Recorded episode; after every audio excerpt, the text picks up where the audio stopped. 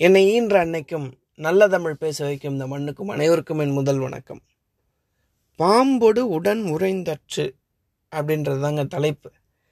ரெண்டாயிரம் வருஷத்துக்கு முன்னாடி வள்ளுவர் இப்படி சொல்கிறார் உடன்பாடு இல்லாதவர் வாழ்க்கை குடங்குருள் பாம்பொடு உடன் உறைந்தற்று அப்படின்னு சொல்கிறாரு மனப்பொருத்தம் இல்லாத ரெண்டு பேருடைய வாழ்க்கை எப்படிப்பட்டது அப்படின்னா ஒரே குடிசைக்குள்ளே ஒரு நபர் பாம்போட எப்படி இருக்கிறாரோ எவ்வளோ பயத்தோடு இருக்கிறாரோ எவ்வளோ அந்த உணர்வு எப்படி இருக்குமோ அது மாதிரியான உணர்வு தான் ரெண்டு மனப்பொருத்தம் இல்லாத ரெண்டு பேரோட வாழ்க்கை அப்படின்னு சொல்கிறாங்க உண்மையிலே என்னுடைய வாழ்க்கையில் நடந்த சம்பவம் தான் இதுக்கு சாட்சியம் தான் சொல்ல முடியும். அப்படின்னு கேட்டிங்கன்னா நம்ம எல்லாருமே காலேஜ் படிச்சிருப்போம்.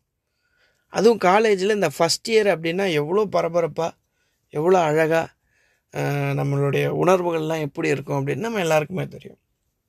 அந்த வகையில் பார்த்திங்கன்னா காலேஜில் ஃபஸ்ட் இயரில் நாங்கள் ஒரு ஹாஸ்டலில் போட்டாங்க. அந்த ஹாஸ்டல் எப்படின்னா ஒரு ரூமுக்கு மூணு பேர். என் கூட இன்னொரு பையன் தமிழ் பையன். இன்னொரு பையன் ஹிந்திக்கார பையன். அவன் பேசுகிற பாஷை எங்களுக்கு புரியலை. நாங்கள் ரெண்டு பேர் சேர்ந்து பாசுகிற அவனுக்கு புரியலை. அவனுக்கு எங்களை பார்த்தா ஏலியன் மாதிரி இருக்குது. எங்களுக்கு அவனை பார்த்தா ஏலியன் மாதிரி இருக்குது.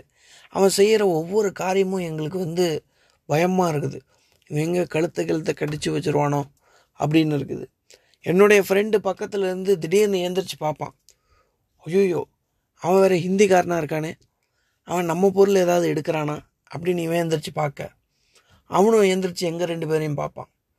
இவனுங்க ஒழுங்காக படுத்திருக்கானுங்களா? இல்லை நம்ம பொருள் ஏதாவது தூக்கிட்டு போயிட்டாங்களா? அப்படின்னு சொல்லி அவனும் பார்ப்பான். திடீர்னு ரெண்டு பக்கெட் எடுத்துகிட்டு வந்து அதில் த துணியை ஊற போட்டு ஒரு நாலஞ்சு நாள் ஊற வச்சுருப்பான்.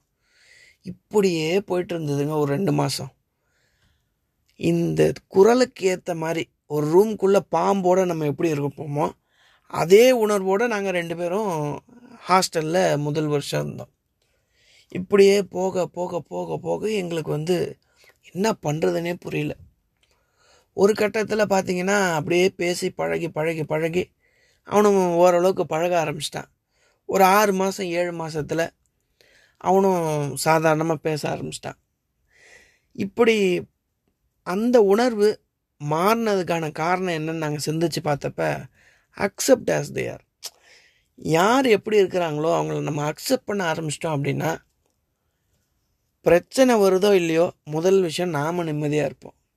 நாம் நிம்மதியாக இருக்கிறதுக்காவது அடுத்தவங்களை அப்படியே ஏற்றுக்கணும் அப்படின்றது என்னுடைய கருத்து.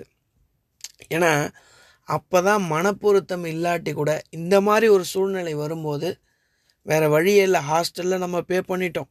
இருந்தாகணும். அவன் கூட எப்படியாவது இருந்தாகணும் ஒரு வருஷம். அப்படின்ற வகையில் நம்ம எப்படி இருப்போம்?